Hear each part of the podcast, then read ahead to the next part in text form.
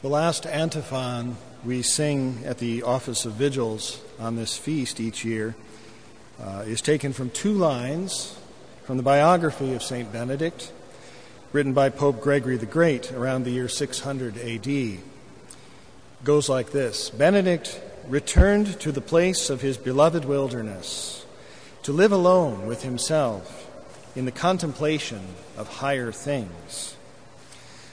There's so much beautiful spiritual theology in this short sentence. St. Benedict had been a student in Rome, but he left off his studies because, like many college students ever since, he despaired of the low moral atmosphere of the schools. He instead became a hermit, renouncing the world in order to follow Christ in solitude. But his spiritual growth was so remarkable at such a young age that he was asked by a nearby monastery to be their abbot. And this didn't work out because Benedict was too strict. Uh, I also think he was just too young and inexperienced to do a good job at this point. So Gregory tells us that after he quit as abbot, he returned to the place of his beloved wilderness. This is a reminder that monks are distinguished always by this need to withdraw from ordinary society and to love the wilderness, to love the desert. Even here in the city, we do this by maintaining a cloister and by maintaining rules of silence within it. We also maintain what we call cells. We don't have bedrooms as monks, we, we sleep in cells. And uh, sometimes people think, oh, that's terrible, it sounds like a prison. Actually, it's the prison system that took it from us because the prisoners are supposed to think about their lives in their cells, like monks do, and reform and repent, like monks do.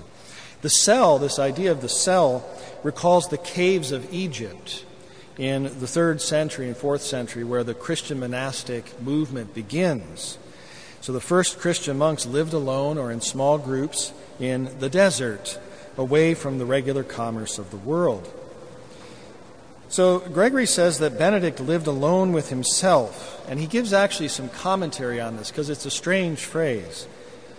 The spiritual battle cannot be fought without us seeking self knowledge, discovering the ways in which our minds and hearts wander away from God, wander away from vigilance against uh, problematic thoughts, demonic thoughts. How easily we forget that God is present and in all the turmoil of life. And, and we need to take responsibility for that forgetfulness, right? A monk wants to guard as much as possible against this dissipation of mind that comes with the forgetfulness of heavenly things. What we discover when we go into ourselves is that our passions militate against this vigilance.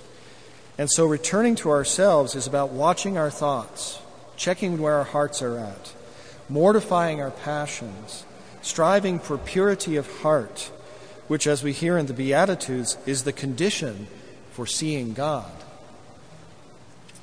It's worth saying a short bit about Gregory the Great, who wrote this life of Benedict. He was pope from 590 until 614 when he died. And he came to the See of Peter when the city of Rome was really at a low ebb. Things were not going well in Rome. The last Western emperor had been deposed over a century earlier, and as Rome spiraled downward, it fell to the popes to exercise not only spiritual authority, but civil governance as well. Somehow, Gregory made time to compose this biography of Benedict, the hermit, who later, as a spiritual master, founded a number of monasteries, two of which are still today at the heart of our Benedictine Confederation. So, this says something about Gregory. It was important to him to tell us about this man, Benedict. Why? We see time and again, even when he's abbot later in life, Benedict keeps going back to his cell. He's always seen there praying and contemplating. He does work miracles. All the saints in the ancient lives of the saints worked miracles, but often he does it while he's still in his cell praying. Uh, the miracle happens out there, and they attribute it to Benedict because he was praying at that time. at a desperate time in Rome's history, Gregory is teaching us as much as we may feel the pressure to be politically engaged as a church, and perhaps we will even be called upon to participate in the rebuilding of society. But especially at those times, we need also men and women to renounce the world, to withdraw from the political to a life of prayer, to a life of vigilance and contemplation, as reminders to all of the church that our true citizenship is ultimately in heaven. We who are already monks, let us learn anew every day to love the wilderness, to seek to spend time alone with ourselves, and to hunger for the contemplation of heavenly things, that our holiness and our joy will be a strength to the church at this time of need. And in the words of our great lawgiver, which are quoted in today's collect, let us all prefer nothing to the love of Christ. And may He bring us all to everlasting life.